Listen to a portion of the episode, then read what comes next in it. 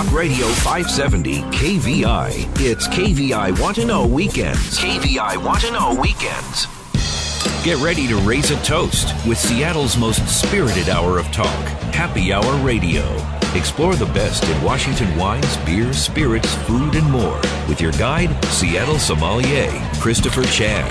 It's Happy Hour Radio right now on Talk Radio 570 KVI. Well, hello, Seattle. Hello, Puget Sound, and welcome to Happy Hour Radio. I'm your host, Christopher Chan, your advanced sommelier, your weekend wine guy, and your uh, sultan of spirits, or is it the samurai of spirits? I'm excited about today because the holiday season is upon us. This is the season where we have sparkling wines and entertaining, and um, one of the best values in the world for sparkling wine comes from Spain. It's called cava, and I am super excited to have um, a brand new producer that I'm unaware, brand new to me. It's uh, it's called Leopard, but in Spain they call it Leopard or Llopart, I should say.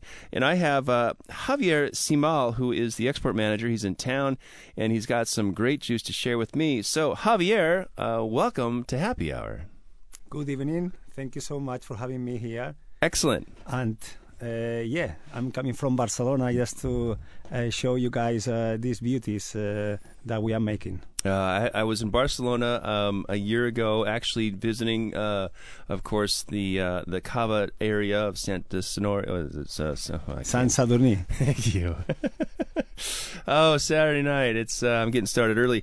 Um, Barcelona, beautiful place. I like that no one wakes up till about 9 a.m. Yeah. The streets are empty. Yeah. I was like, no line for coffee has become very cosmopolitan city. Very cosmopolitan. Mm-hmm. And then you go up to the hills where they're they're making cava, growing the grapes, and it's small town. Yeah, well, we are different places. Although you know the heart of this uh, region is called Penedès. Uh, there are different heights, uh, different altitudes, and different producers. But pretty much all this uh, cava come from this tiny region, like Champagne, but you know slightly warmer.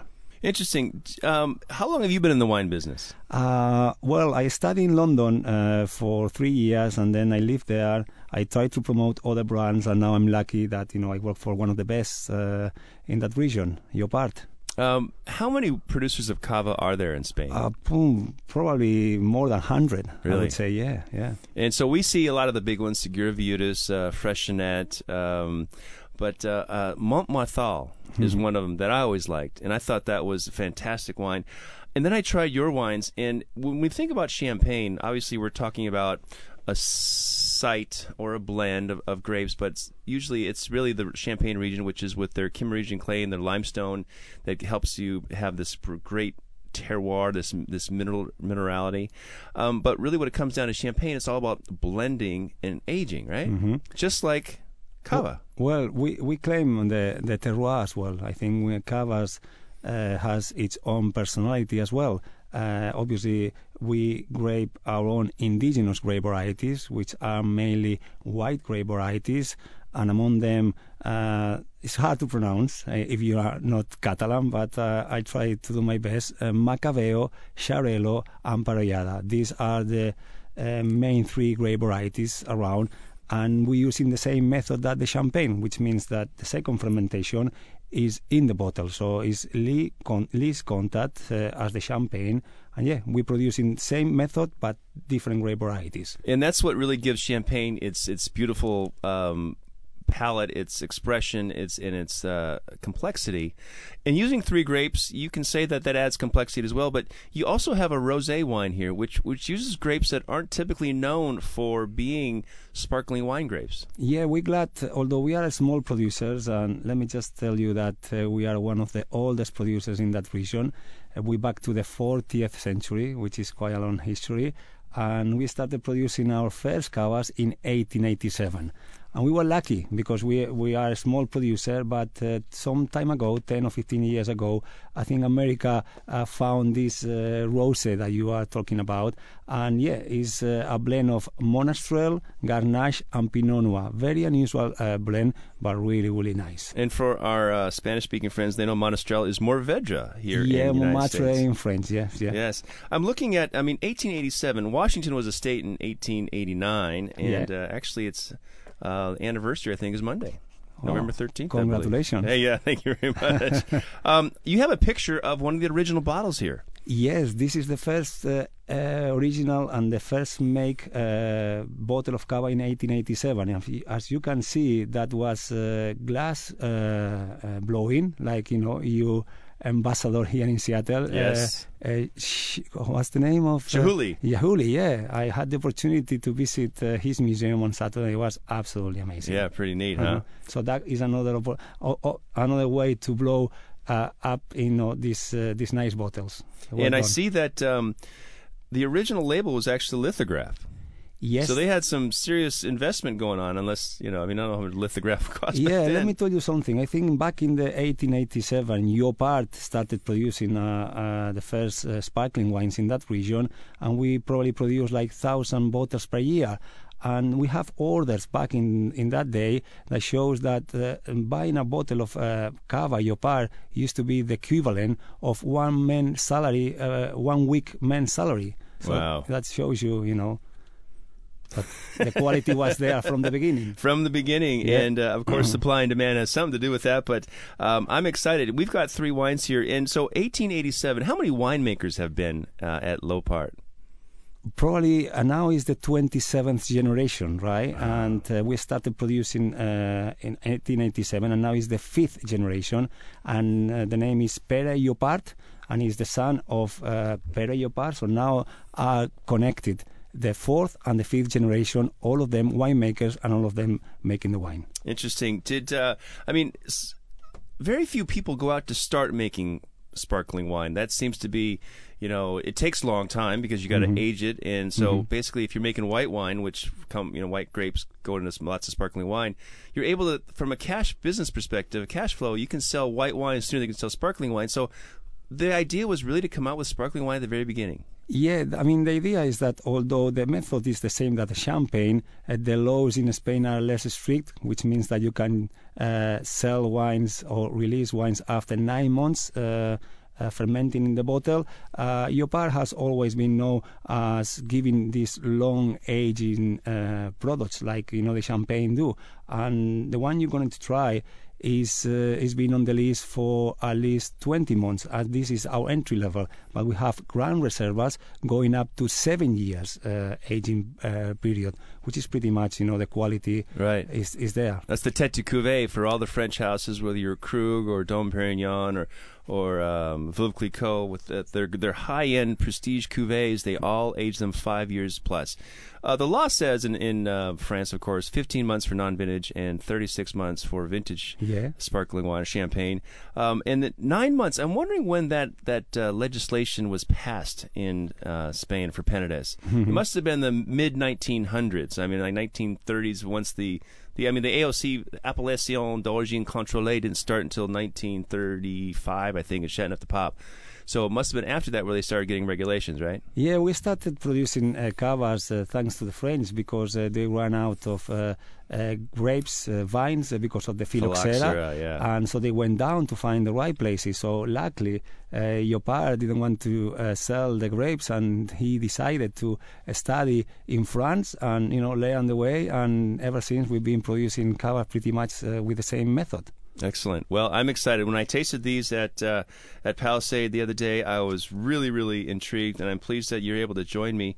Obviously, traveling all the way from Spain to be on Happy Hour Radio. That's how we pull it down. Let's talk about this brut. So the first wine is called a um, Brut Reserva. Yes, it, Um, and the term Reserva. Does that have any specific uh, meaning or denotation in Spain? Yeah, it, it means that uh, you have to uh, age the product at least for 15 uh, months. Okay, right? so- and this one is being aged for over 20 months. So, Excellent. Mhm. All right. Well, I like that they um, are nicely chilled, but not over chilled because this wine, a lot of times sparkling wines can be too cold and you, you miss some of the uh, finesse in the Yeah. wines. Uh, let's taste this one. So, a blend of three different white grapes um, Xarel·lo, Macabeo, and Parellada. Correct. In that order. So, Xarel·lo, folks, is X A R E L O. Um, Zurello? Xarel·lo. Xarel·lo. There Well we done. go. And uh, Parellada has got uh, two R's and two L's hmm and two A's. And- got it. All right. So this this wine um, available around the city uh, at Metro Markets and some QFCs. But do you have a website so people can go study these wines? We do, yeah. You can just uh, check it out on uh, www.llopart.com. And Llopart is uh, it's leopard, but it's L L O P A R T dot com, right? Thank you. Very cool. Um, This, by the way, is 90 points Robert Parker. oh, So it helps as well. You I'm know. giving it 120 points. Thank you so much. um, really well balanced and delicious. What I like about cava is that the acid is never as high as champagne. And I like drinking three or four bottles of champagne, but I tell you, that acid gets you after some time. Like, wow. yeah, it goes on and on and on. Whereas Cavas, I think, gets in, delivers, and then, you know, goes away. So, Wow. Just like a handyman or something. yeah. Uh, the dosage is is relatively nominal. I mean, I, I think you've got just a bit of sweetness, probably what five six grams per liter. Yeah, a bit more, like 7 8%, Right. but yeah, you, you got it right. Mm. Now the key for you know the acid gives you length in the finish, and Yeah. um, the lees contact, the Talysis gives you the texture, the creamy, the toasty, the brioche. Complexity, correct? Yeah, Mm. yeah, that's all, all these things that uh, you describe that uh, very well because that's why you that's the things that you should be looking for when you drink cava. Uh, I agree, and uh, I do like drinking cava because the price point you get a lot of bang, quote unquote, for your dollar, and um, this has uh, quite a lovely palate. It's delicious, and it's Mm-hmm. it's relatively on the dry side. I mean, it's it's a great brut. Um, obviously, the acid's not as high as champagne, so you would know that it's probably not from champagne. But the finish and, and that complexity is really tasty. What does this cost? This is like twenty bucks here in the in Seattle area. Yes, it's 1999. Oh, perfect. so you got on sale. right. I love it. Um, wow, Javier Simal, and you've been working with this this family for how long? Uh, I worked for one year. You know, I've been lucky enough that, to you know to say that my dream came came true because uh, I studied, as I said, in in London, and I was uh, dreaming about working for one of the prestige companies there, and here you are. You know, I'm now uh, going around the world just uh, Traveling the world, getting Yeah, on all the uh-huh. top radio shows in the world, and No, doing it's this. nice. it's been it's been 26 days so far in the United States. I'm telling you, I'm having a lot of fun. Oh, excellent. Well, um, you know, it's interesting. We don't have a lot of Spanish food in the United States. We have Hispanic food and Latin American food, but we don't have much from Spain. Hopefully, Jose Andres is going to change that for us, right? He's got places in New York and Las Vegas, and we've got a couple places here in Seattle, but they they haven't quite got to that prominence. I mean, uh, it's it's really fun, and I love Spanish food. And the tapas, the tapas atmosphere is just fantastic. Little plates, little bites, and drinking. that's why that's why we are in the right business. You know, wine and food uh, brings people together, and uh, you know, sharing nice stories and being around uh, nice tables with your family, with friends. You know, sharing nice bottles of uh, sparkling or any sort of uh, wine and good food. I think is what's important. Jose Andres is doing a, a great fra- uh, favor to United States because you know he has importing. Uh, imported uh, his cuisine, we think is fabulous.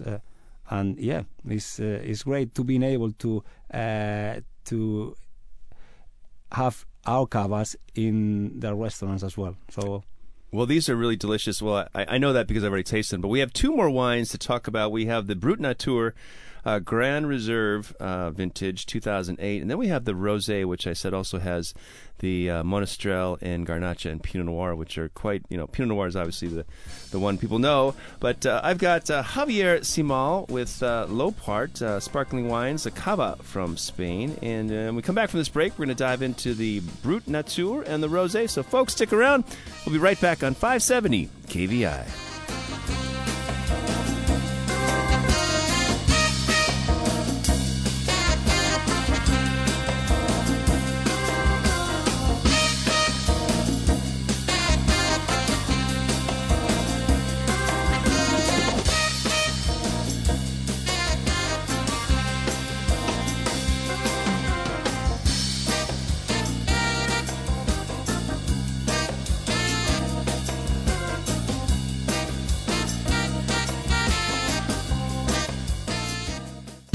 Back and he's in charge. Kirby Wilbur, live and local weekdays 9 to noon. Talk Radio 570, KVI. KVI Want to Know Weekends. Time for another round of Happy Hour Radio with Christopher Chan.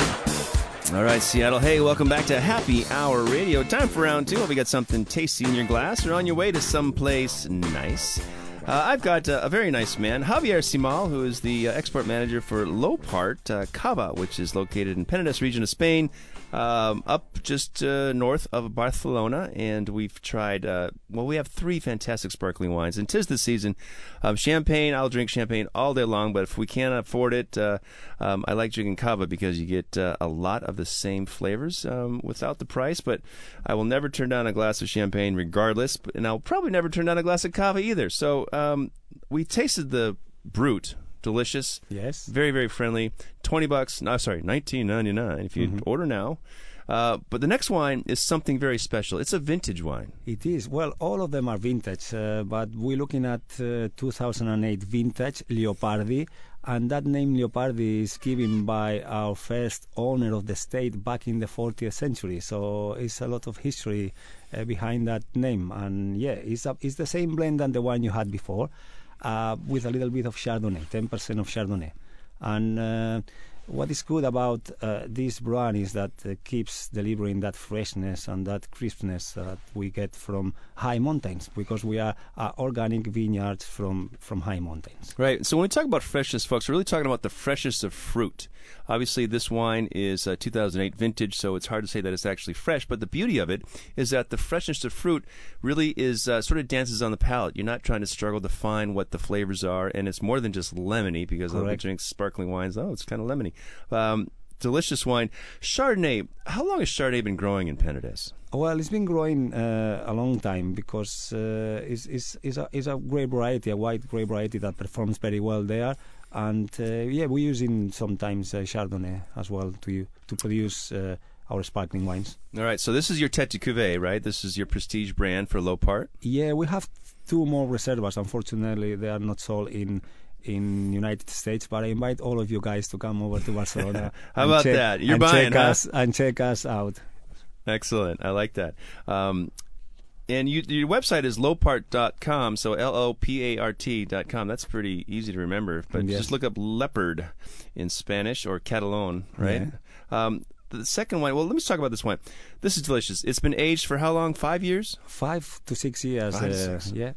And is uh, someone actually getting uh, carpal tunnel on the wrist there for the Riddler? Yeah, it's a good thing because you know, as a, as a mountain uh, vineyards, uh, we have uh, a lot of handwork to do. Uh, we are placed in terraces, which means that uh, machinery are not allowed. So we hand pick the grapes, and also when it comes to um, do all the riddling, we do that manually as well. So it's a lot of job and small company only 30 people work there so it's still a family orientated but yeah we have a good fun. And how many bottles or cases are you producing? not many. We're trying to find the right place the right spot and it's uh, in bottles. I can tell you that we produce uh, around every year 500000 bottles All right. Uh-huh. but that's nothing in the in the world of champagne and sparkling wines because uh, Mm-hmm. uh, Moet Chandon does eight million cases, right? probably yeah yeah yeah, they're yeah. pretty big.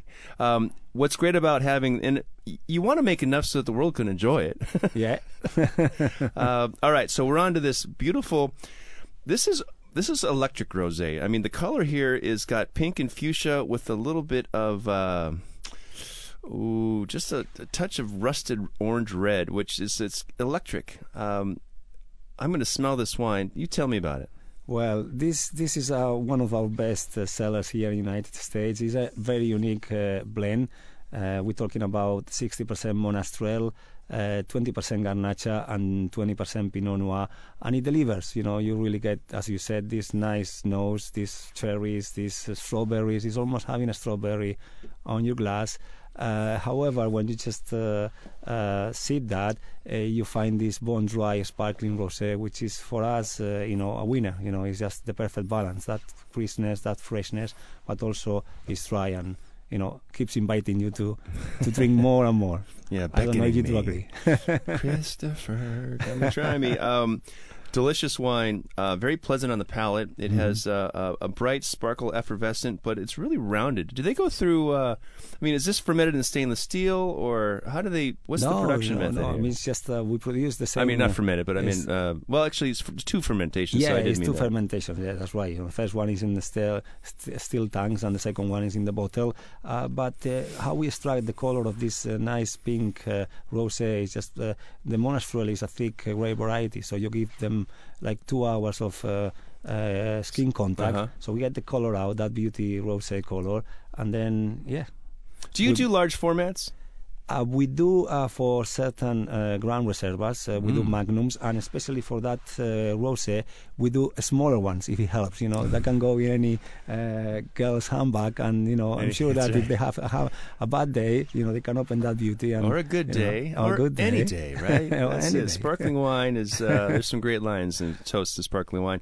Um, Wow, Javier. So this wine, uh, the Tete de Cuvée was in that twenty nine dollar range, twenty nine ninety nine. Yes, correct. And this one again is in the nineteen ninety nine dollar range as well, or twenty two ninety nine. Twenty two is slightly yeah. more expensive, but you know it delivers. See, that was the voice from from just you know the outer space. It came down and gave us the information. I mean, he's not on mic. It's like, who is that? Um, this is this is really a delicious rosé. A lot of rosés don't have this kind of fruit. This has much more cherry and almost berry fruit. It's mm-hmm. it's definitely strawberry pleasant on the palate because mm-hmm. when you drink rosé, it's it's not often like I get a lot of them. They're mostly raspberries because the raspberries are pretty tart unless you get the nice ripe ones. But um, yummy, yeah. and uh, again. It's all about the age, so you're getting all this complexity from the wine from from being uh, on the lees uh, and hand riddled. Um, really tasty. I'm glad that you came in. It's uh, if you're one of my wine buyers out there and you say, hey, I got to try this, it's available at Elliott Bay Distributing. So um, just talk to your rep. Or if you are uh, someone who wants to try this, go to a store that has a uh, wine steward and, of course, your favorite wine stores are Esquin and uh, World of Wines in Redmond or McCarthy and Schiering and Jay and, and Dan. They can hook you up. Uh, it's really favorable. Um, perfect. I would buy a case. I'd buy four bottles of each because that's going to save you a bunch of money and a bunch of time from going back to the store because you're going to love it. Uh, Javier, Simon, thanks so much for joining me on Happy Hour Radio. Thank you so much for having me. So, John Emmerich, hey, welcome to Happy Hour. Uh, you are a distiller here in Washington State. You have a distillery called Sea Bishop Spirits. Tell me about you. Where are you from? Where'd you grow up? Uh, yeah, so I grew up in Issaquah. I was born in Tacoma, but moved up there. Early, moved up to the Issaquah area early in life. Went to junior high and high school out there, uh, Skyline High School. Um, stayed out there until about until college, basically, then into Seattle, and then down to Renton, where I live right now. Okay, and uh, obviously, was it high school? Was it the keg parties at Skyline, or was it uh, college that got you interested in this whole idea of uh, ethyl alcohol? Oh, I, it's something that we used to do just in our garage and in our dorms and stuff like that. Well, when you say used to do what? Were you like shotgunning beers? Or were you trying to? Oh, we were distill? shotgunning beers. We were brewing beers. We were distilling beer into alcohol. We were distilling anything wow. into as, as potent a product as we could possibly make. Because the fewer times that you had to drink it, you know, the better. So, oh, right. And it just got me interested into it in general. I'm a huge foodie. I love uh, the spirits industry, and don't know, probably about four or five years ago. Uh, didn't have any children, wasn't ma- or not married, no real responsibility. So I thought to myself, like, I better give this a go. If I'm going to give it a go at some point in my life, I better try it right now. So you because, got it down when yeah. uh, you decide that you need another legacy in your life, right? Um, right. So you're you uh, have a wedding plan with a lovely lady uh, named Taylor, and uh, you have a, a, a, wedding plan. You're going to have an open bar with some spirits. We are, yeah. We're actually going to be at the uh, Melrose Market. We'll be. Fi- is that what it's called? Yeah. Okay, yeah, Melrose Market Studios, and then we'll they're actually going to be allowing us to bring in our own spirits. So we'll have a signature cocktail, probably made with our gin, and then maybe one made with our tarragon gin. All right. Maybe we'll try the barrel aged. So sure. you decided that uh, Renton was a place to uh, make spirits, or do you say you're doing something else? Somewhere? Yeah, so uh, live in Renton, but the actual distillery is out in Black Diamond. So, mm. uh, t- process took about two years. Um, we looked at a couple different locations. Orig- originally, uh, we made a real effort to try to do it down at some property that my grandfather had uh, in the Lake Bay Gig Harbor area. Uh, that fell through just some of the rules that the TTB has about private residence, private property, those sorts of things. So um, we went out looking for a location um, that would be both affordable but also had car traffic and you know sort of um, you know the the landlord was the right person to be working with, and uh, we ended up finding a spot um, just on uh, Highway uh, 169, also known as Maple Valley Highway, like right on your way to Mount Rainier uh, and Black Diamond. So it's just right past when you go through the when you pass the uh, the coal cart that says "Welcome to Black Diamond." About 200 yards after that, our distillery is on the right side. Excellent. Is there a tasting room there? There is, yeah. In fact, we just uh, we just opened, so we had a short soft opening, and then we'll be open from uh, for the rest of the rest of the year. And uh, our hours right now are going to be uh, Friday, Saturday, and Sunday, one to six. Um, Taylor will probably be there on Fridays, and then I will be there on Saturdays and Sundays. And um, feel free to stop by. We'll be able to sample all three of our spirits that we have right now: um, Tarragon regular gin and then our uh, barrel rested gin. And it's C Bishop. Correct. C Bishop Spirits. Correct. Uh, and the website www.cbishopspirits.com. All right, pretty easy to remember. Hey, folks, uh, stick around. When we come back from this break, we've got uh, three bottles of uh, uh John's Elixir to taste right here on Happy Hour Radio.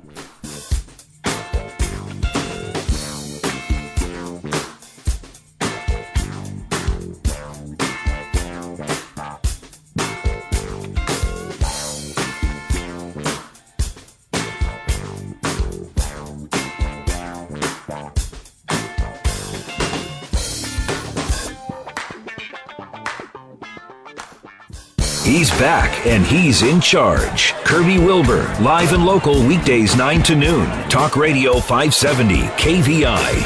KVI Want to Know Weekends. Time for another round of Happy Hour Radio with Christopher Chan. All right, welcome back to Happy Hour Radio. Hope you have a great night out in the Puget Sound, uh, heading someplace you got something great in your glasses.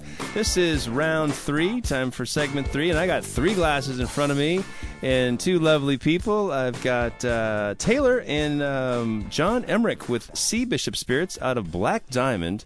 Um, I imagine you, if you're a skier, you would have like a double black diamond, uh, right. 120 proof. But let's talk about Sea Bishop. Where's that name come from? So, uh, the sea bishop is a nautical myth and was um, basically an apparition that uh, sailors would see or claim to see when they were lost at sea. And it would be sort of one of those things that when all was lost, you would see sort of this religious figure glowing on the water. And um, uh, I've got a huge maritime amount, well, maritime Interest? history, yeah, interest. Uh, family's boat enthusiasts. I'm just really into, you know, that sort of the lore around that sort of thing. So it was just something that was interesting to us. And, um, yeah, it's a great character. But I imagine if you're seeing the Sea Bishop, Yeah. yeah, pro- You probably need a few outlook, drinks. Outlook Yeah. doesn't look so Yeah. good right? Yeah, yeah maybe okay. you're clinging to the last rum barrel as before, Ah, you, before what- you go into the go under. That's so, it. yeah. So, um, you you opened this new place in Black Diamond, and is it a, a warehouse, a barn, and, and did you just uh, capitalize it right away with all the equipment? Uh, yeah. So it it's a um, it's a it's in a business complex. Um, it's a warehouse. Uh, with um, and the whole process probably took I think what roughly two years. So if you're familiar with just how you go about opening a distillery, Yes. it is a saga. And um, uh, it took us about a year to navigate the uh, federal government um, licensing process, and then also navigate the city and the state. Uh, and then finally get open. We actually had to apply for um, a conditional use permit because Black Diamond didn't have appropriate zoning for distillery. Um, but uh, all through that time, we were recipe testing, planning out. You know, once we were legal with the federal government, we were, but planning everything, trying to get as much headway as we could, uh, get all of our equipment set up, get ready to go. Just as soon as we got the green light, we'd be able to be in stores as quickly as possible. So you're gin fans? Huge gin fans. Wow. Huge gin fans. Yeah, I think it's one of my favorites. I think that Taylor, it's one of hers too. It's got such a huge, um, just like a huge uh, spectrum of what it can taste like and the flavors that you can add in it and what it goes with. Um, I think it gets it gets a. I think it, in general, when you ask people, do you like gin? People think, oh, all gin must just taste like Tanqueray or Beefeater or something like that. That traditional, very strong London dry gin. Truthfully, though, there's way, way more, you know, way more variety uh, than that out on the market. Yeah, and um, and you can just do a lot of stuff with it. It's a very it's a very sort of just open palette, I guess you should say. And then there's also some business aspects to it too. Is that uh, vodka is very hard to sell, and whiskey and things like that that need to be barrel aged immediately time. are yeah are extremely expensive. Um, so you can sort of import impart a lot of character, um, and you know really sort of create your signature spirit on something like gin, um, you know, fairly quickly. So, Yes. Um, there's a couple ways to actually infuse flavor into a, uh, a spirit. You Yes. can uh, just add flavoring b- uh, Yes. by a concentrate or something. Right. You can percolate it, which means you've got uh, the d- distillation kind of going through the spirit on top of the uh, um, Yes. The bag. What do you call it? Gin then- basket. Yes, the gin Yeah. basket, and you've got uh, uh, maceration, Mm-hmm. which is basically steeping it in and then distilling it off, right? Mhm. And you've got, and that's part of the whole uh, muslin sock, right? Is that what Yeah. you use? Uh, and there's a fourth way. Uh, I don't know what the fourth way is.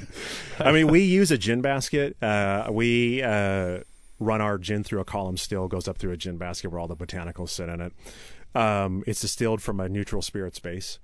Um, it imparts a really, really clean mouthfeel, has a very clean flavor. I think um, just the difference is sometimes when I see a gin that's distilled, you know, sort of in a pot still uh, versus in a column still with a gin basket, I think it makes for a much lighter spirit, not nearly as oily.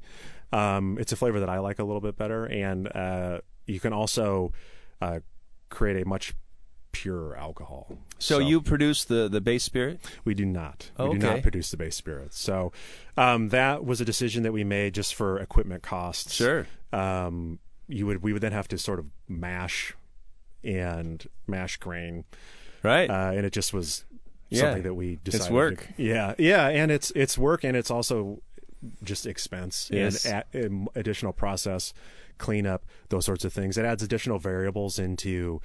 You know, necessarily what the you know like what the product might necessarily, or things that could foul right. up the product. I mean, you need a rectifier So- and all. I mean, you kind of need that still, right? Because you're basically taking the base spirit and reheating it to sort of get the molecules up. or- Yeah, we might we would we might not we might even have needed two stills. I mean, you would need like a still that you would strip your uh sometimes called a stripping still that you Right. strip that grain that mashed grain into your sort of base liquor and then you would put it into your gin still because you wouldn't want the flavors Right. sort of crossing Rye. Yeah. It's a rye vodka or something. yeah, like right. And um, using a gin basket uh, and just distilling um, from neutral spirits, you know, saves that. And, And is your spirit um, uh, grain based or perhaps uh, grape based? it is grain based. Grain-based. Yeah, grain based. And it's local, or do you uh, get it from some other place? Uh, we do it, we get it from some other place. Okay. So, but it's uh, the only thing we get is just base alcohol. So, just Just Everclear. says generic. Just says alcohol. just says Everclear, and then we dilute it. I mean, we dilute it down. Really? Yeah. So the way we work it is that you uh, you get the base spirit, you dilute it down to roughly thirty or forty percent alcohol, which that goes into the still. Uh, the still's fired up, Got it. goes up through the column, comes out gin. comes So, out. Yeah. Yeah. Interesting. And um, you said you were working on iterations uh, uh, while you were getting all the permits. How did you find uh, this recipe? Let's talk about this first gin. Sure. So the first uh, the first gin is just our uh, flagship Sea Bishop gin. Uh, it's a gin uh, made with uh, you know quite a few different botanicals, but we put a large emphasis sort of on the floral notes. So there's pink peppercorn, there's green cardamom, there's Green cardamom. yeah, there's uh, Indian coriander in it. Um, so I think that it doesn't have the quite the juniper punch that a lot of you know London dry gins have, um, but it does have like a very clean mouthful and it f- feel, and you'll get like some floral notes behind it, and and it's also what I like about it too is it also has a little bit of heat to it too. So It does have some heat. Is this uh, 94? it is 94 proof. Yes. um, and this has a little bit of acidity to it. There's a little bit of tartness on here. Yeah, I can't yeah. figure what that is. That's not like, um, is it not lemon peel or? Well, there's there is orange peel in it, but I think that the the pink peppercorn really does add impart some citrus notes to it. Um, I think that when we were going through recipes, it that was sort of a an element that we really started to like and focus on, and it be kind of centered around that. So Um, interesting. And uh, so, how many how many tries did you get this until you finalized or perfected the recipe, so to speak? 20, 20. 20 yeah, around there, 20, 25. Uh, It was it was a process. That is a So, process. yeah. At some point, you're like, oh, I don't want any well, it's just gin. yeah, and it's it's it's uh, it's making it good once, and then being able to do it at least a few more times to know that what you've got is repeatable. So that's kind of And how did you find? Um, did you go online? Does Amazon sell uh, Indian uh, coriander, or how Uh, do you so- find spices? Uh, all the spices come from uh, Market Spice down in Pike Place Market. oh, So, wow, Yeah, that's where we get everything from. that's So, cool. Yeah. And how many spices do they have? I haven't been down there in 30 years. Uh, thousands. Thousands, yeah, huh? and then they have blends too. Interesting. And, um, but they have really high quality stuff. Uh, it seems to be the best that we've been able to find. You know, when we compare it to national things and things like that. So- I was just in South Africa recently, and uh, um, obviously the Indian culture down there, the you know the true uh, from India people. Um, Durban is one of the largest settlements of uh, uh, Indian people in the world outside of India, and they had a huge curry culture there. oh wow. And I'm I'm really interested. Uh, I think one of those like turmeric's going to come back. It's like this Yeah. is the new cool thing, and getting out of that curry as we elevate it. You ever play with curry? Yeah, I love curry. I, I, the last time we made curry, I think we made a salt cod curry that was really delicious. Are you So- Norwegian or something? no, it was just something that I think I saw in a cookbook that we have. And Oh, you are a foodie then. yeah, well, Taylor's a chef. Oh, you're a chef. That's Yeah, awesome. Yeah. So oh, great. Yeah. So fun. And uh, what is this? Uh, you call it the flagship, the Sea Bishop Gin. What does that run? Uh, that is thirty-one dollars. And uh, again, your website is Sea Bishop, Spirits.com. and we can buy online. you cannot buy online. Oh. Yeah, so you have to find uh, on our website. We have a list of bars and retail locations that are carrying it. Mhm. Uh, you can also come into the tasting room on the weekends. Okay. Um, any any retail locations that I would pop off here in Seattle area? Uh, not yet, but we are working on it. Okay, Yeah. so we're going to be ahead of the curve on this. Um, speaking with John Emmerich and uh, his fiancee uh, Taylor is uh, Chef Taylor, we'll call her, um, tasting the first of three iterations. So you've you just these are your this is your total lineup of spirits, right? Yes, Okay, great. I think this uh, first flagship gin is delicious. It's, it's very complex, and it finishes with some heat, which is uh, cool because it's soft on the attack, but it gets a little spicy and hot. Uh, coming up next, folks, I've got two more spirits to taste with uh, my pal John Emmerich, uh, chief distiller of Sea Bishop Spirits. Stick around. We'll be right back on Happy Hour Radio.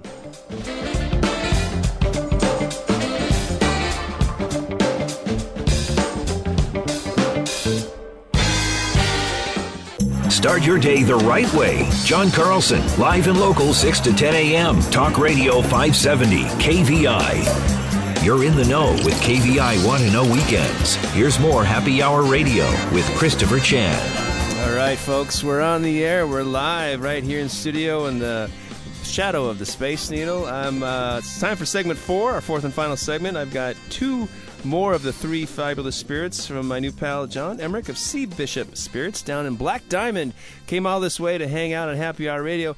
Uh, next spirit, we just tried your flagship gin. And uh, what's our second spirit?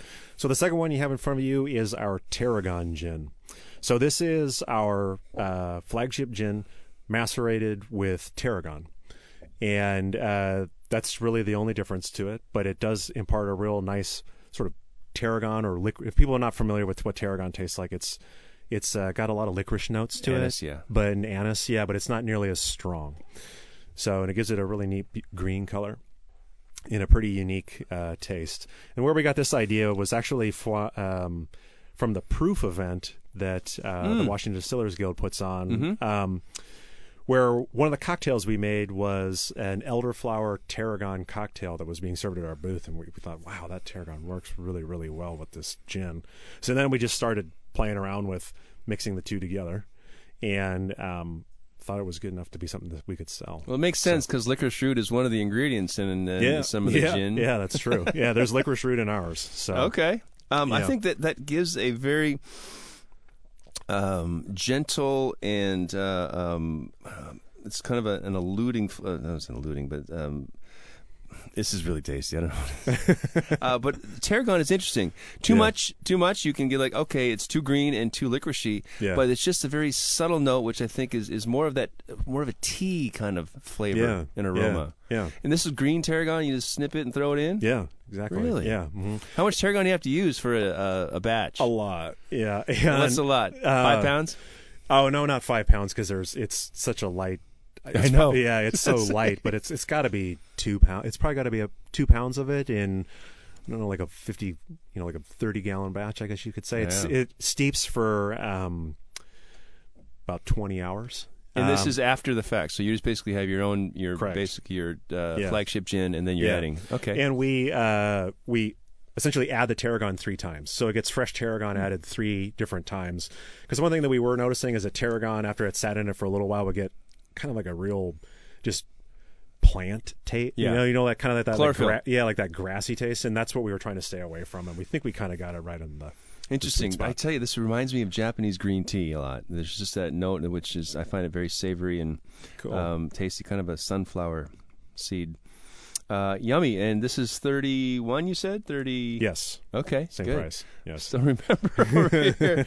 Awesome. Uh, your third and final uh, Yes. spirit Yeah. is So the third one is our barrel rested, and what's cool about this is this is not actually out yet, but we thought we'd bring it in here for you to try. well, of course. Um, so it's probably got another month to a month and a half on the barrel. We're just tas tasting it to see where where it's at. And once it's at where we like it, we'll pull it.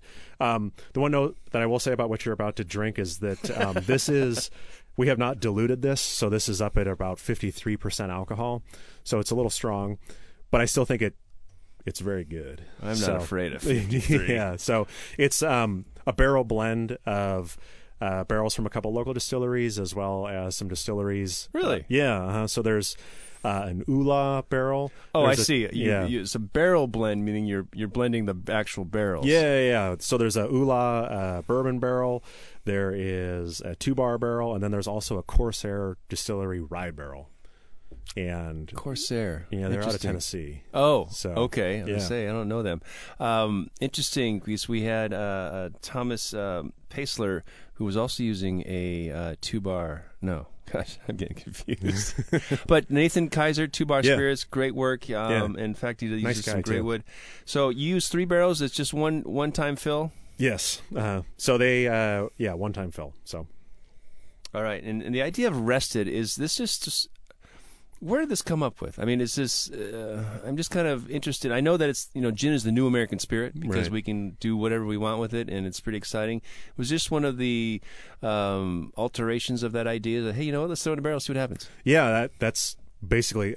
I think that's what everybody did, and that's what we did. So we just took our our, our normal recipe and said, let's throw this in a barrel and see how it tastes. And it turns out that it tastes pretty well, pretty good. So, um, so what do you think of it? Uh, I I took my first sip, and uh, I just kind of relaxing and let it sort of seep into my psyche and my palate. Uh, I'm going to take another sip because um, it's it, again it's very savory. I get a lot of the um, vanilla and bourbon notes Yeah. on the attack and up front. Um, there's a little bit of salt in there somewhere. There's a bit of a saline quality which I find super savory. Uh, it's well balanced. It's very smooth. You get the sweet attack, then it morphs into more of the gin and, and um, some of the botanical flavors. Uh, 86 proof. Uh, that's pretty high right now. No, That's you said 53. Yeah, fifty-three percent. Yeah, fifty-three percent. Yeah, okay. So I and I, I Yeah. see for a moment there, I didn't even think of that because it Yeah. doesn't seem that hot, which Yeah. is a good testament. yeah, we to. yeah we're going to we're, it will be diluted down when it's final. Awesome. But Wow, John Emmerich, Sea Bishop Spirits. Thanks so much Thanks, for sharing. appreciate it. All right, I'll see you again. Hey, folks, hope you enjoyed the show, and um, it's the holiday season. Hope you've got yours and uh, your menu set up. Remember, when you're driving out and about and having a good time, life is always better with a designated driver. Cheers.